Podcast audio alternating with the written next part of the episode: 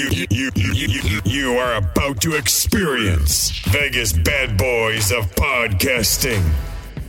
Fortunately, you are about to hear lots of opinions, but uh, rarely any facts.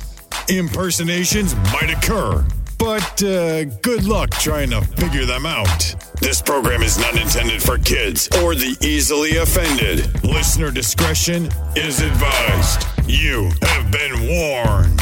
You pressed play. It's too late to stop. Get ready to podcast.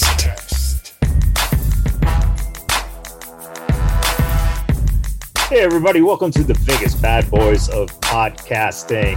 I'm Matt Michaels, filling in for DJ Impact of the host job position today.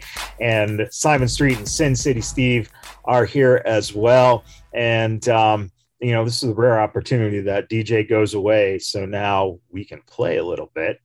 Um, and, uh, you know, we're going to do our three count, um, but we're going to do it a little different. Usually DJ gives the topics and uh, we all respond to it. And we each chose our own topic today. And uh, basically, what we're going to do is uh, give you an idea of what the topic is. We'll each kind of say our piece about it, and then we'll move on to the next one and um, give you a little insight to what's going on uh, in some of the wrestling news you might have not heard uh, this past week. So, starting with uh, Simon Street, let's get into the three count. All right, everybody. Well, pretty much my article that I chose is Nick Khan is becoming a regular presence at backstage WWE shows. This was uh, reported by WrestlingNews.com. And uh, the author of this uh, brilliant article was Paul Davis.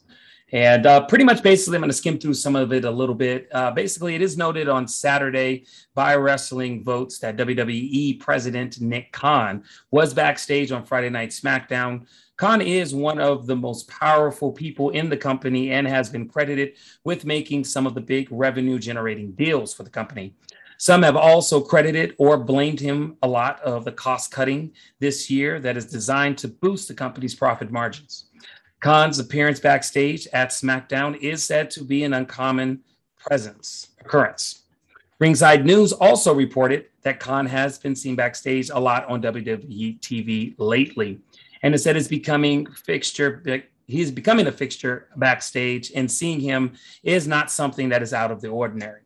A 10 year member of the creative team told RSN that Khan being there is not a big deal.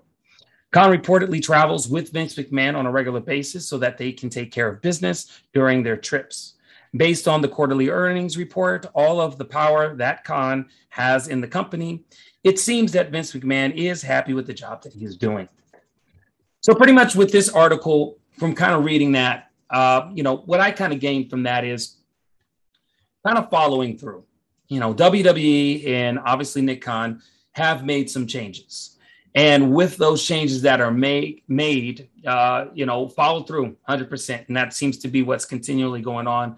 Not just to mention the changes that have happened apparently on uh, NXT 2.0, but also with some of the uh, the cuts that were made previously before that leading up to basically trimming the fat. And so, with that in mind, it's good to see that even though all that has happened, they're continuing forward to keep looking at the product from that standpoint of backstage. Um, I think a lot of us aren't happy with the cuts for the most part, but at least with this, hopefully they see a goal in mind that they're going to keep moving forward with over and over. There, you know, there will probably be some more cuts that'll be happening. And, uh, you know, I wanted to share this article is because for a lot of people that were upset about the cuts, um, it's important to realize the bigger picture.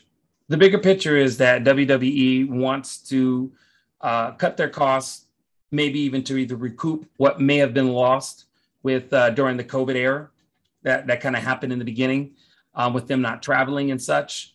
But also, too, is they may be presenting themselves down the road for something bigger. Some people have said to be sold. Some people have said, you know, for many numerous things, but at least they're following through 100%.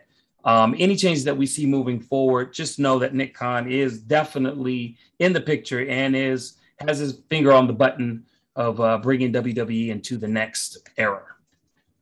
Steve, any thoughts on that? It, yeah, I mean, I find it very uh, interesting how everybody is attempting to say that Nick Khan is, you know, or previously was operating with a very hands-off approach and that he didn't have power and things of that nature. But now you're starting to see him having more of a hand in the day-to-day operations um, and being at more shows having a, an actual presence um, it, i think that that really is telling and uh, we'll see what happens as things kind of progress uh, with this but uh, yeah i mean it, any any anybody that has half a brain would know that this was going to happen uh, he's definitely going to be having more of a presence at the live shows especially yeah, I mean, you do have to remember one thing here, and that is that Nick Khan is not the one doing any booking at all. Um, so, you know, the wrestling itself is not something that is at issue here.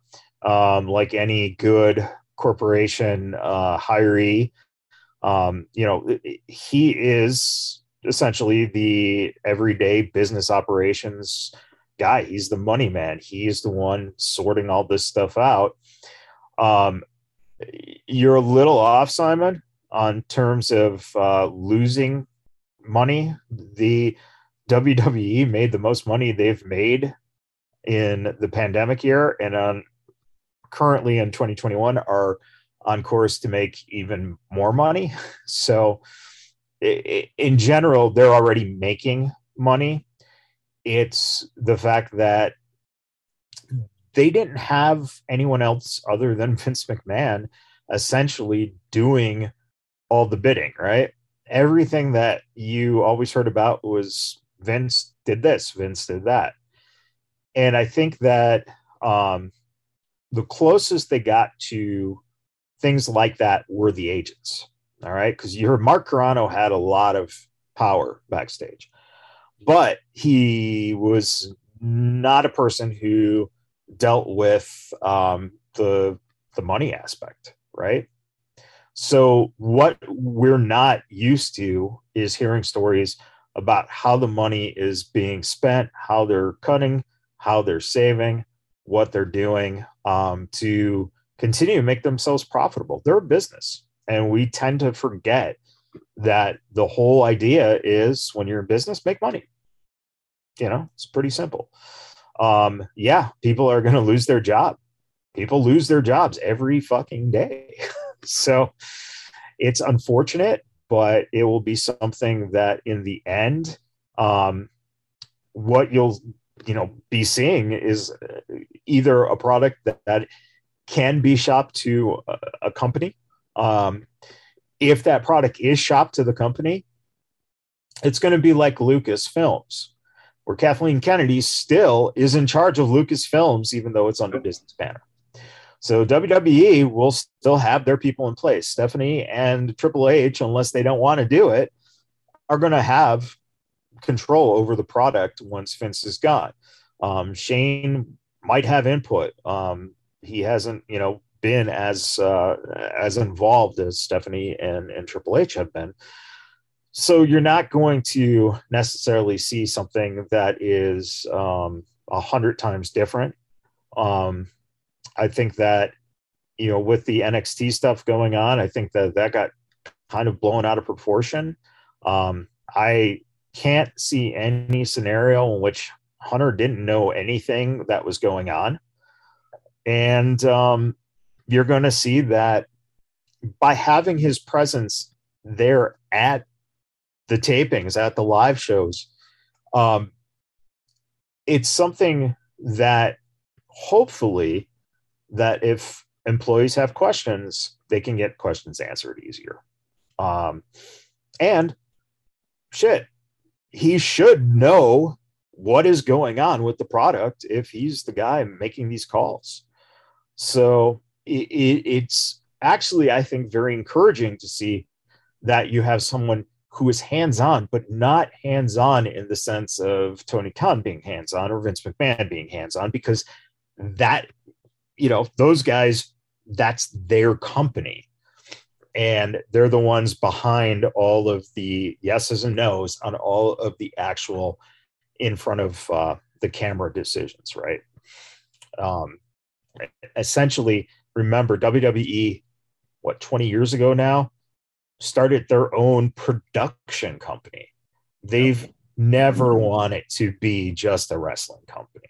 So, so we're you know we're seeing the expansion of what a brand can be, and this is someone who, you know, hey, if they can uh, if they can benefit, make more money, great. Because in the end, that's what you do with a, a business. You might not like all of the decisions they make, but then again, if you're a sports fan, your favorite team has made decisions that piss you off every fucking year. So, yeah, there you go. Um, so that's you know, it's a good, it's a good, uh, it's a good little thing you found there, Simon. Um, and um, very interesting to keep our eyes on to see what's going to happen in the future. I'm turning to um, WrestleZone, and the uh, headline here is Bryan Danielson talks social media toxicity between AEW and WWE fans. Uh, it's uh, given to us by John Clark. Um, it's no secret social media wars often break out between fans of WWE and AEW about numerous topics, and AEW superstar Bryan Danielson recently acknowledged this in an interview with Jimmy Traina, I guess, something like that on uh, Sports Illustrated Media Podcast. Uh, speaking about this, Bryan said, I think that also speaks to it's not just a wrestling culture thing. I think there's also a tribalism in our country right now. The narrative of being on one side or the other. And I think most people are actually very rational and will enjoy both sides. But I think the harder edges, and those are the people who tend to speak out more. If you like both, you're not going to go on social media and say anything controversial that's going to get a lot of responses. If you say, oh, AEW was great last night, but I really enjoyed this about WWE as well, nobody's going to say anything. You just do one or the other. I think that's one of the negatives of social media is it tends to emphasize the harshness in either direction. Now, within this, um, Daniel Bryan also goes on uh, talking about the decision to leave WWE for AEW, um, the idea that it's a tough decision to do that. And um, it was the decision that was right for him, even though it was really excruciatingly hard to do. Um, but as he also said, that basically right now you're seeing the WWE guys doing this going to AEW. In the future, you're going to see AEW guys doing the same thing going to WWE. Um, so that was kind of the gist of the article um, with Sports Illustrated in that interview. Um, personally, I um, I think that Daniel Bryan is or Bryan Danielson um, is spot on and probably one of the only people who has had the balls to basically say, listen, I worked in an environment that I enjoyed working in, and it was really hard to leave them. And I'm basically going to say that, you know what? The fans are the ones who escalate this with no real reason to, because you can find things you like and you can think, find things you dislike in both companies. And that is a very important thing that you don't have to just try to, you know, basically destroy another company just because um, it's the cool thing to do or you didn't like something that they did to someone.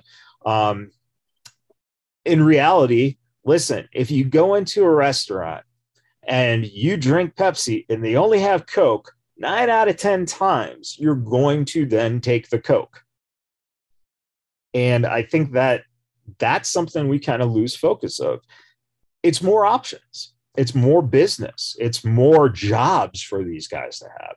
So to go out there and to just be specifically negative in order to basically troll on other people, that's the thing that I think he's basically saying, listen, that's just bullshit. You know? Um, and you know, hopefully, and and we know, we know that, you know, guys have had bad experiences with WWE, especially guys who value themselves more than a company. And so you're going to hear negative things, but you're also going to look and go, you know, there are guys who haven't never left the company. Miz is still there. And do you think Miz ever looks at it and goes, boy, I should have been champion over and over and over? Um, he met his wife there. He's got a great reality show that's very successful. And he's been able to do this without an, a major injury for over a decade, you know, this being his first time. So there's good things that that come out of the uh, situation. There's good things you can find on the shows every week.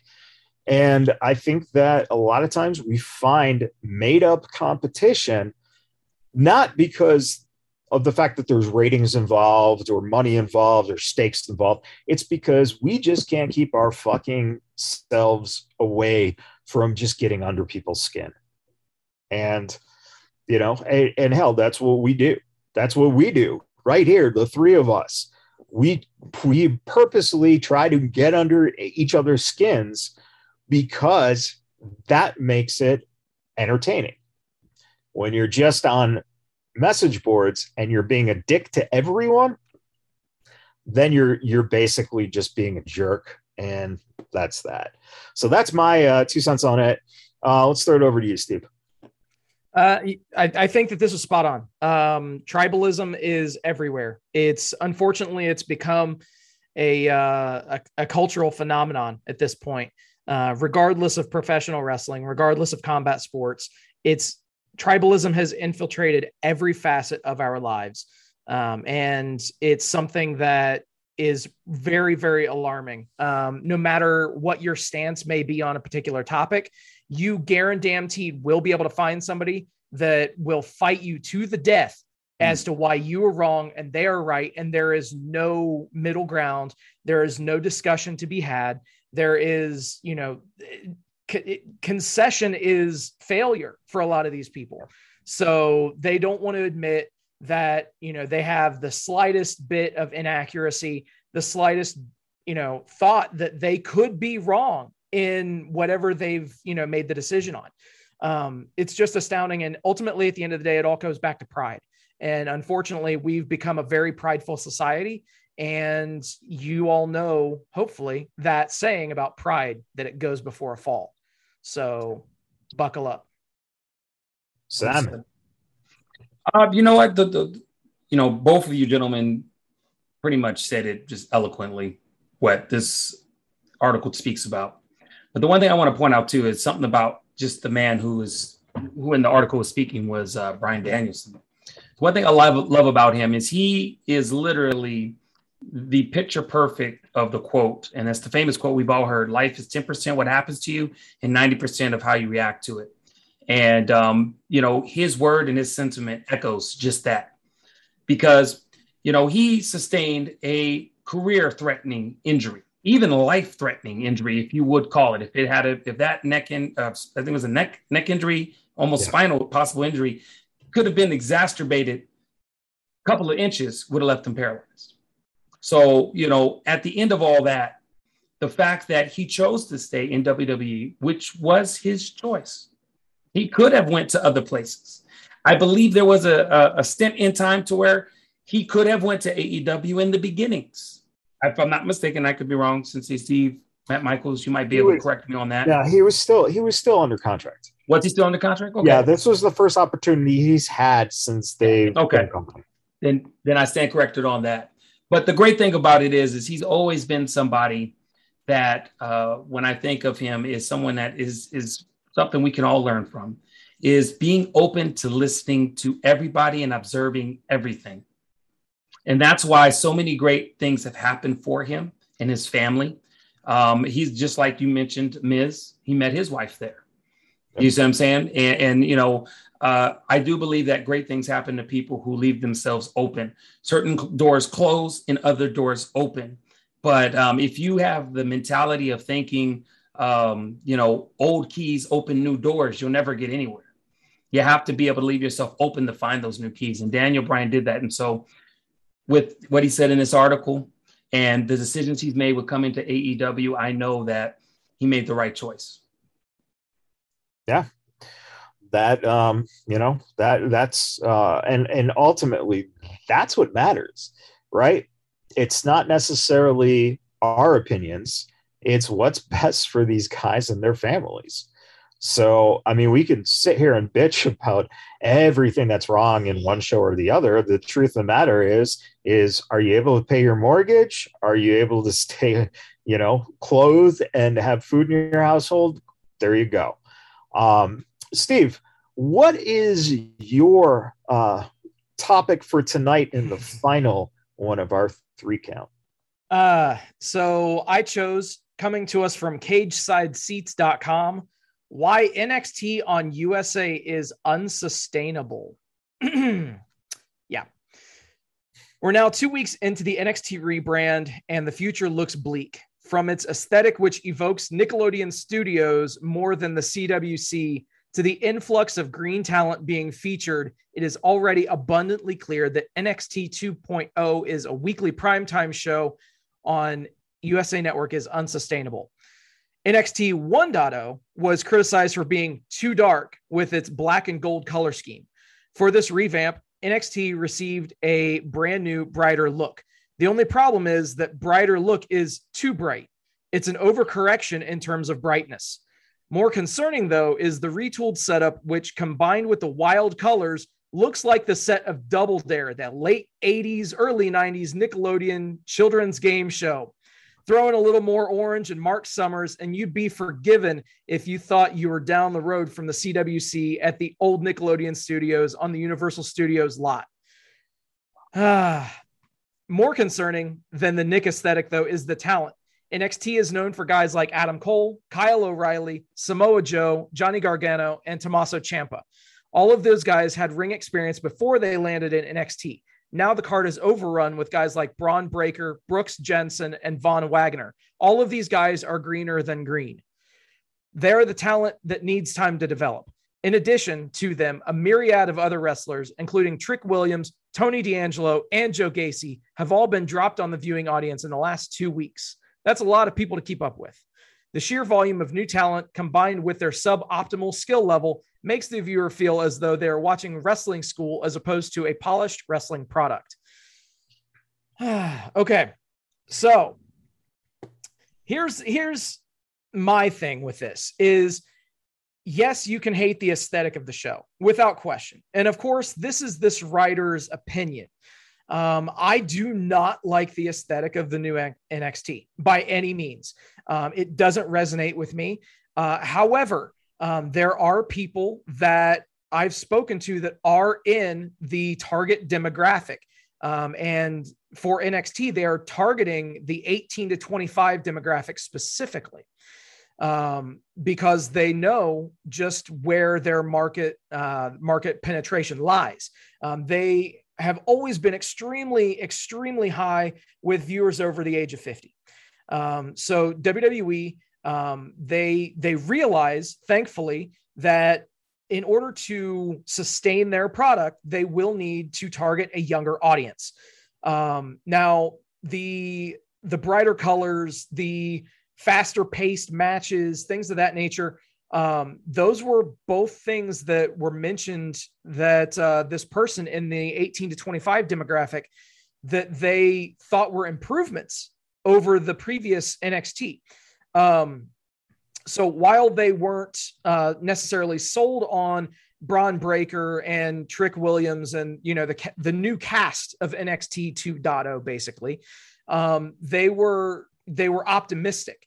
And to be honest, it was it was um, getting this insight from you know this this person that I spoke with because I'm not the target demographic for this show anymore. Um, right. Granted, I was, I was previously. Um, but now they are appealing to a younger demo. They want, you know, people that have shorter attention spans. And I, that's not meant as a slight by any means. It's just a fact. Um, there are people that traditionally have shorter attention spans. There are people that have longer attention spans. Um, and those, you know, the latter group can sit down and, you know, you can give them a 60 minute Ironman match that takes up half the show and they'll be completely fine with it. However, you're going to have those same, those, you know, those same people that if you give them a, you know, a block of 10 five minute matches that they're just going to shit all over it um, because it doesn't resonate with them. So realistically, what WWE needs to do, honestly, is they need to stick to their guns with this. Uh, if they say that they are going to try to pull in this particular 18 to 25 specifically demographic, then they need to continue this and not shift gears in a month, maybe two, when the numbers aren't where they need to be. Um, dare I say, with the people that they have in place and you know the the people that are influencing decisions um, this could be easier said than done. But um, it, in order for the sustainability of this brand, I think that that is somewhat of a, valid point on this on this article, but only if they try to serve multiple different masters and they try to go about things and drastically shift the course. Uh, if they choose to stay the course and keep the programming as it's been presented in the first two weeks, then I think that they will have long term success with the NXT brand. But if they make um, you know shotgun type decisions and try to shift things around um, because the numbers aren't working right this minute, I think that that will absolutely just kill the NXT brand once and for all. Unfortunately, Simon, what's uh, your thoughts on this? Well, pretty much like what I said before in one of our, our wrestling talk shows previously, uh, when I was explaining about NXT 2.0. Same thing. I, for one, were very outspoken, was not excited even from the moment I saw the new brand logo. I was like, this just looks like watercolors. However, with an open mind and after two weeks of digesting it in, um, I realized that two things. Number one, I am getting old. And with being old, you will become accustomed to the thought of the changes of the wind and you probably don't like it because it's not common to you. But also, in the same open mind, I looked at why I love wrestling and what it was like when I was that demographic that they're shooting for. And I was in that that that 15 to 25 demographic. Things were new. And I wondered if I during that age had conversations with people who were of the age that I am now or older back then during the Attitude Era, WCW Nitro, uh, you know, those days, what would they have said? There would have been a lot of them that say, I really don't care for all that stuff. I don't care for women butt naked rolling around. You, you get what I'm saying? And so I think about this is just the natural way. And the one great thing that I hope that everybody in every one of these age groups, especially our age group, as we now are starting to see those changes, is that because we love wrestling and we want that legacy to continue, even well to where all of us are probably in adult diapers in a nursing home or not in a nursing home at home, we can still turn on wrestling and share that with the younger generation and say, "Man, I remember when I saw, you know, uh, you know that that tag team with with with Edge and Christian and the Hardy Boys. Edge was on top of there and he speared him in the air. Thought he cracked. His...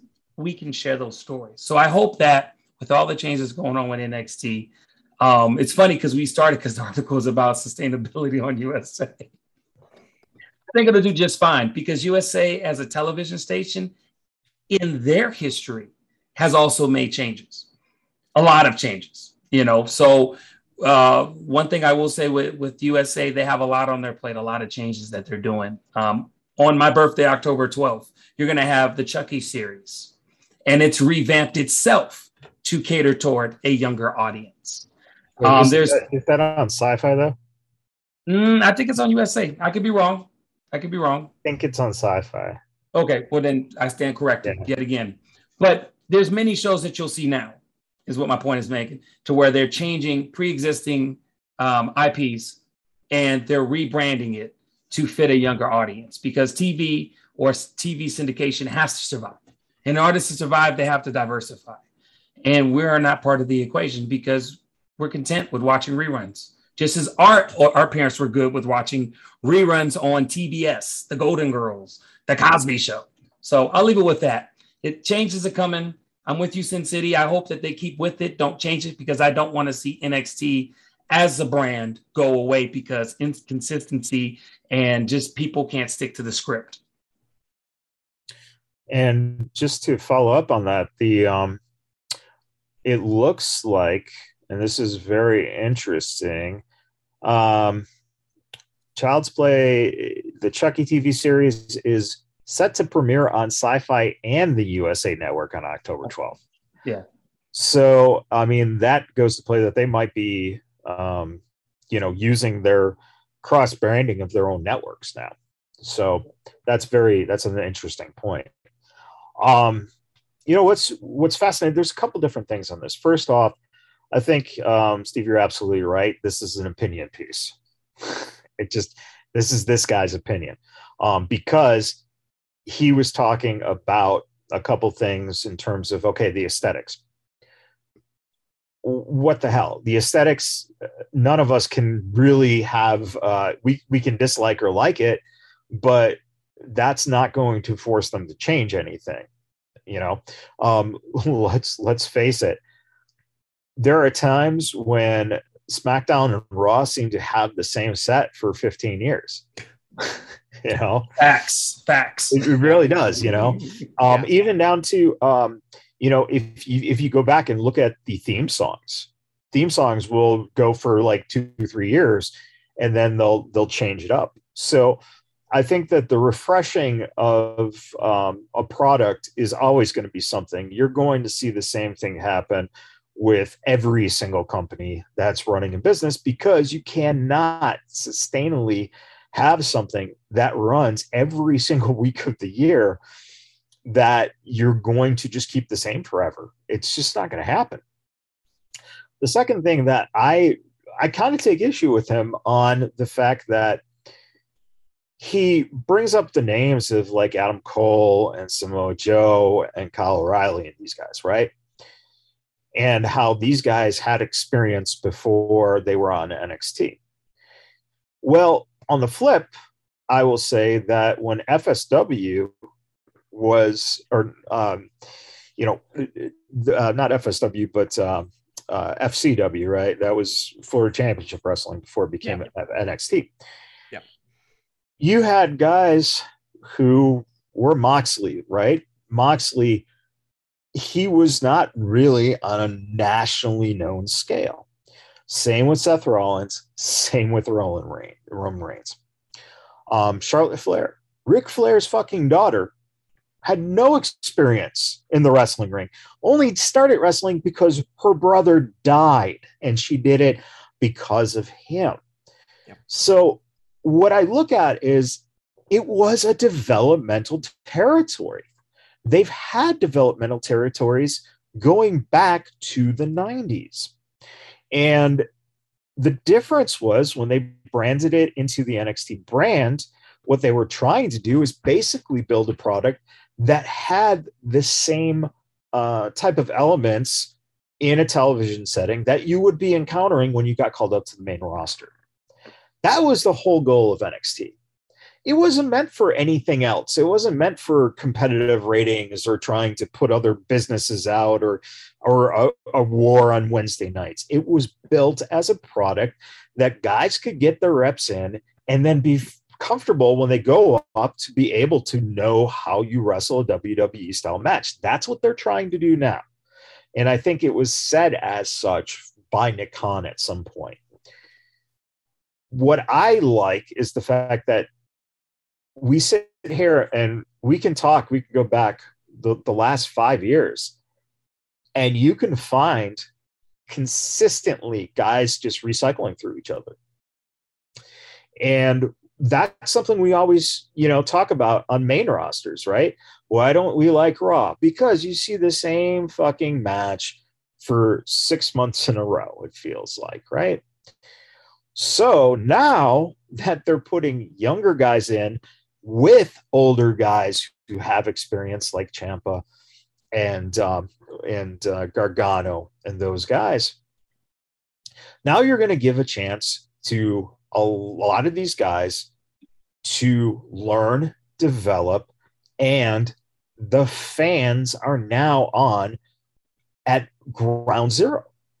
You can watch a wrestler now come up from that point. Are you going to complain that, oh, this person doesn't have wrestling experience? I say it's better that they don't have wrestling experience because you know what's going to happen? If they can't hack it, they're going to get let go. And we're not going to say, oh my God, they let, you know, Malakai Black go, right? Because if this guy just doesn't have it, no one's going, oh my God, AEW is going to sign him up right now and he's going to be the biggest thing because you guys blew it with him. No, most likely he's being cut because he's not that good because he's not getting a really big paycheck either. So it balances that those factors out. But now he wants to incorporate this idea about not sustainable on USA. Okay, we already saw the split from Wednesday night to Tuesday night. Now, the last 10 weeks before 2.0 launched, the 10 week average for viewers was 655,100. and that's an average of the 10 weeks. Their highest was on August 10th they got 751,000 views and uh, 0.19 in the 1849. Also on the 18 and 49 on July 20th, they got a 0.2. Those were your highest, uh, and then 713, uh, 0.19. So you got three shows that were 0.19 or higher. And your um, your lowest, your lowest viewership was on back to back the 727 and 803, 520,000 viewers. Okay. Now, this was, let's think about this. This was the show that had Adam Cole, Kyle O'Reilly, eventually Samoa Joe, all these guys he announced as you know, oh, they had this, they're missing this, blah, blah, blah. 2.0 launches and it hits 746,000 live viewers uh, this past week. The first week of launching, 770,000 viewers.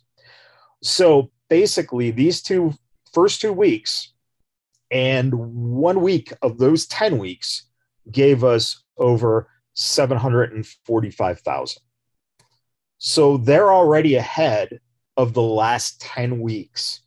Now, is it alarming or something that you got to keep your your you know your attention on that they went from 770 to 746,000 viewers? Eh, it's down. It's the fluctuation, right? Um, again, uh, you know, on uh, Wrestling Talk uh, yesterday, it was brought up the fact that Rampage um, has been going down, right? And Rampage has a guy like CM Punk, right? So again, the argument of the established versus the no experience or young experience is kind of bullshit here. All right. Rampage, the ratings are going to go down because it's on fucking Friday night at 10 o'clock at night. You know, what do you expect? Um, and the same NXT, you're on a Tuesday night. If you're doing better than, let's say, 700,000 or 600,000, you know, views live, then you're doing all right. Because even though, as the article said, it might be cheaper to put on a Law and Order rerun or something, the honest answer is that you still are getting more revenue when you're showing those type of numbers against what a rerun is going to do you from a, a, a sitcom or a or a fucking uh, dramedy. So um, you know, it's it's interesting that from that guy's opinion and perspective, he wants to play it essentially as they weren't doing well. They moved.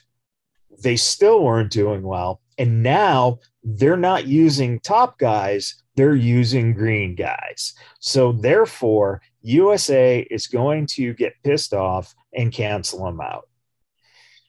I don't know, but the last time I looked, USA has had a working relationship with the WWE, except for a small period of time when they were on TNN. Yep. Yep. They've had a 40 year relationship with them. So that's the thing that really gets me is that it seems like this was a piece that was going for that jugular to make it sound like they are failing, which then ties into what Daniel Bryan was saying. Here you go. Here's a perfect example. And because it's printed as journalism, mm-hmm.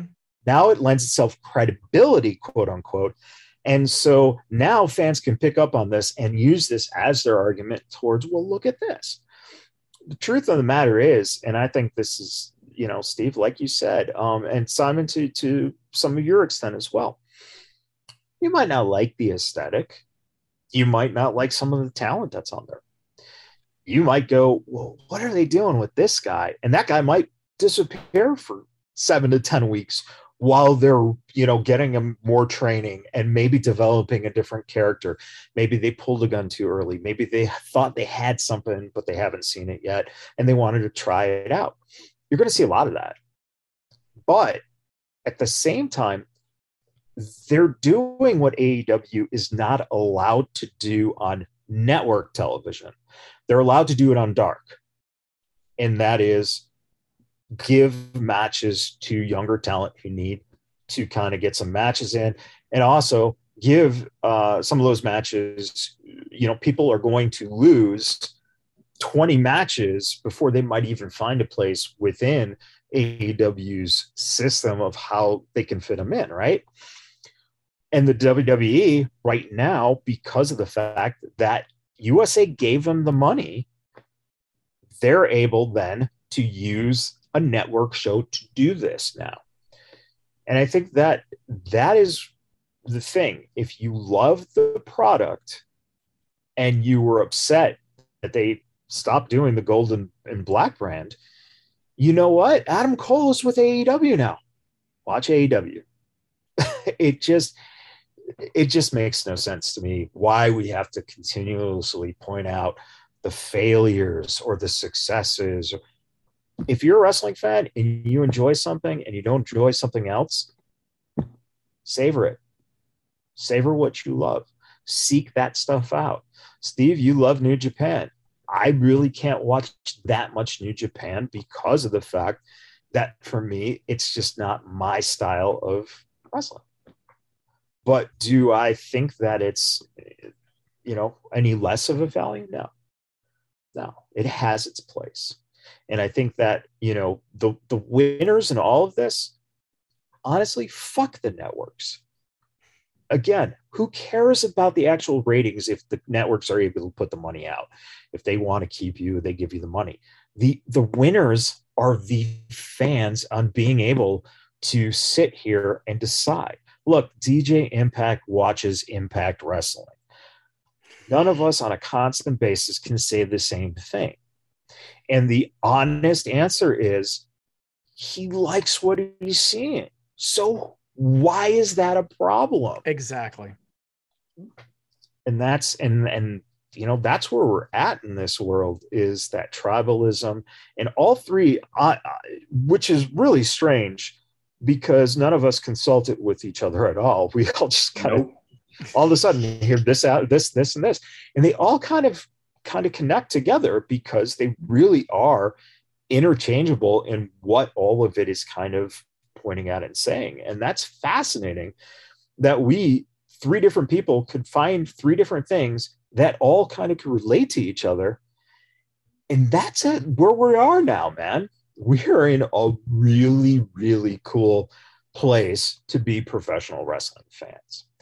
And if we want to take it even a step farther, listen, that's NXT on TV. You're going to see green guys now because they're developing them. But quite honestly, isn't it the wrestling fans who are watching the local promotions who are getting fight TV to see, you know, what's going on in New York and what's going on in Portland and what's going on in Texas? That's the whole thing. Why are we continuously making this about you're wrong, we're right, blah, blah, blah? When the honest answer is if you're a pro wrestling fan, you can throw a stone now and you can see fucking pro wrestling. And it used to not be like this. So that's my rant.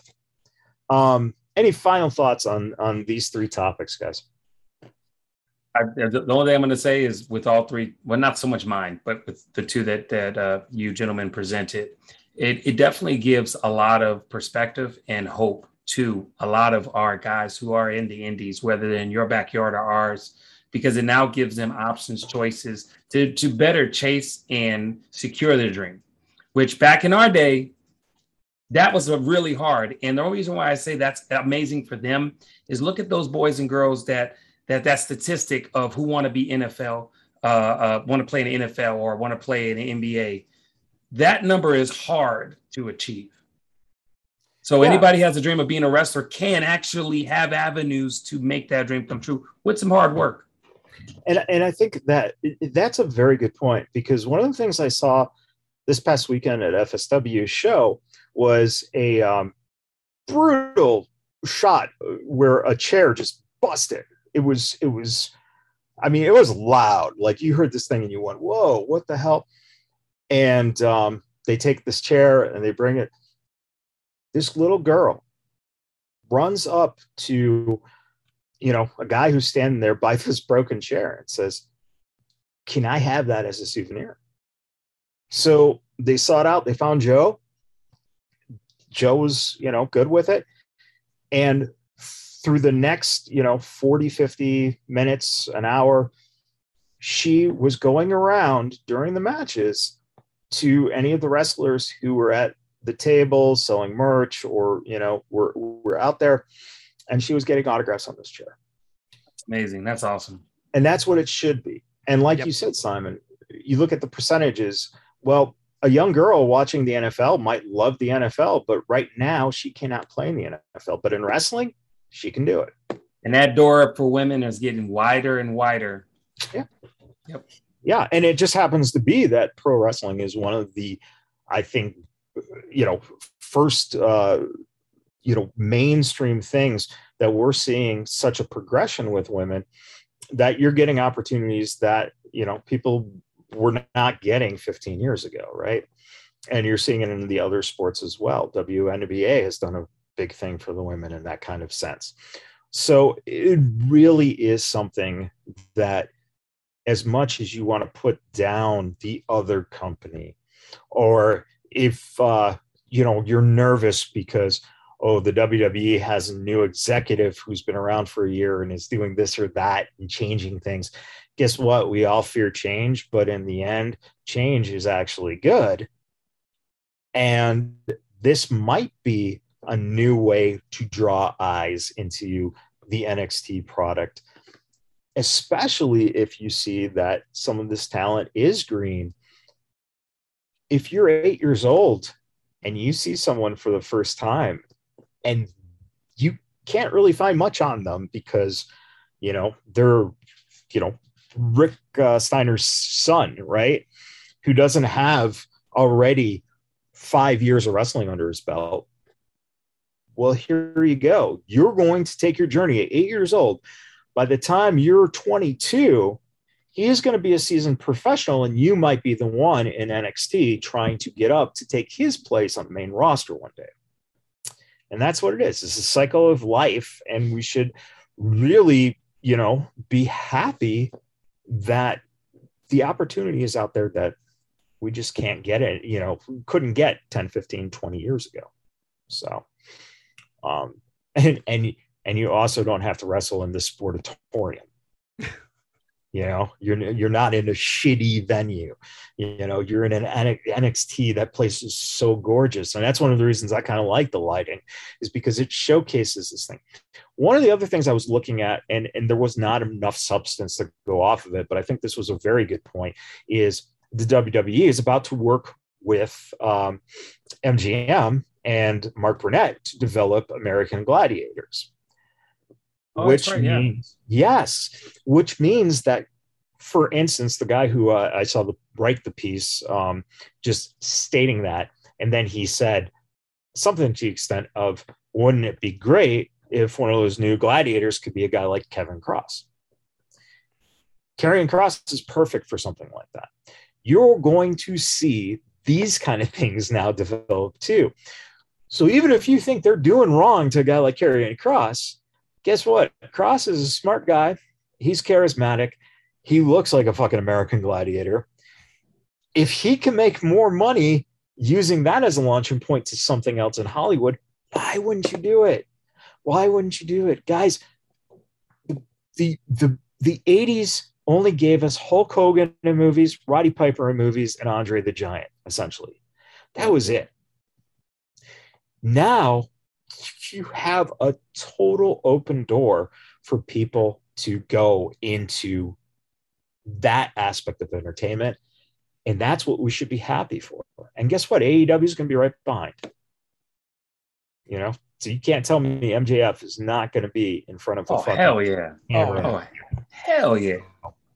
And and I, I really I would also say that guys like Ricky Starks and Sammy Guevara could also very well see that opportunity come their way. So this is all good things. And the people who are losing right now are the people who want to see their company that they don't like fail, whether it be AEW or WWE.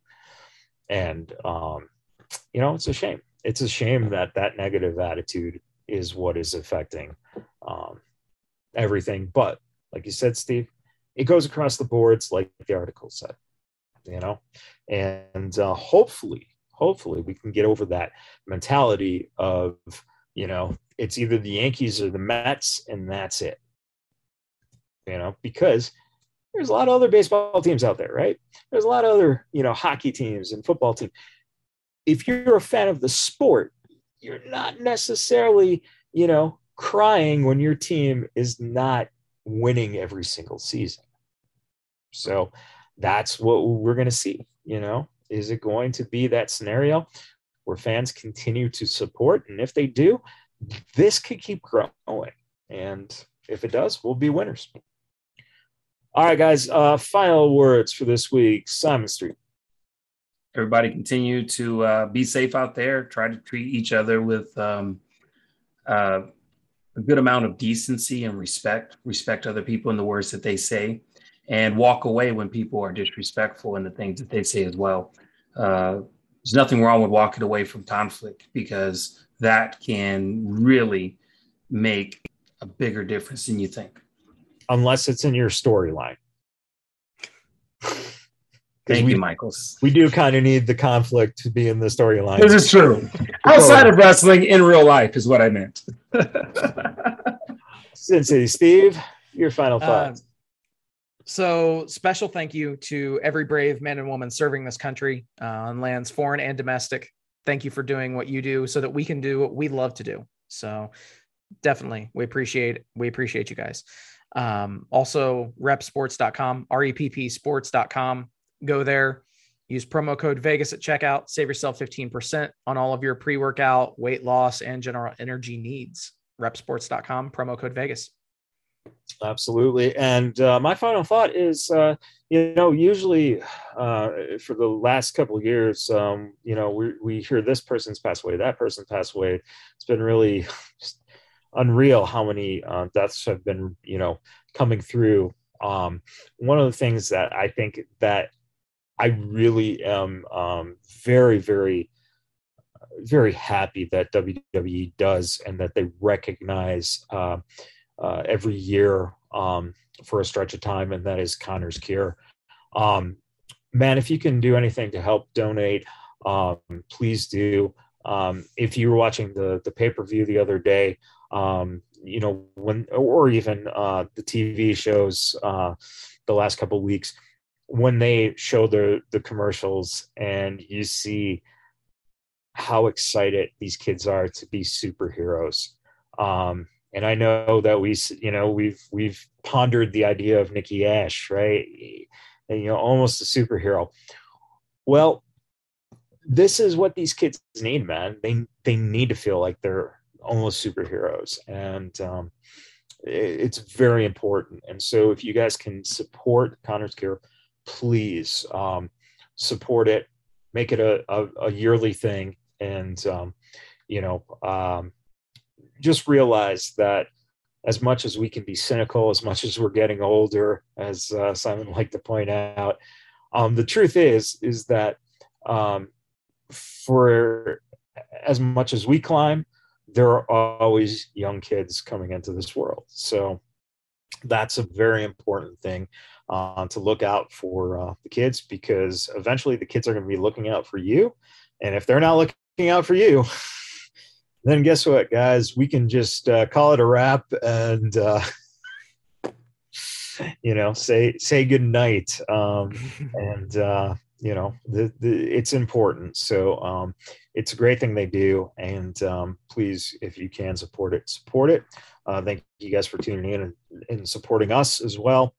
Um, the three count will uh, have dj impact back next week um, which will be great because i i, I know like uh, hosting not not a for me not a good Well, I don't think you like hosting because you, you know, you don't get a chance to play your role of just shooting down everything. You actually have to do something other than that. You know, you know what? I, I can interview, I can, uh, I can talk, I can do sh- smack shit, but when it comes down to uh, being a host, um, me not a prepared good like DJ. Um, yeah. So uh, we appreciate everything that he does for us, and um, um, please, if you guys get a chance and you listen to the show, uh, you know, um, on a constant basis, um, check out uh, Voices in My Head. Um, you know, he puts that out every once in a while, and um, you know, it's literally DJ Impact just talking about something that he had going on in his head, um, and that man, that takes a lot of balls to just get in front of mic and state your opinions, and that's it. So let them know that you appreciate him. Give it a listen and uh, give them some feedback. And uh, with that, we appreciate you guys tuning in, and we'll see you guys next time.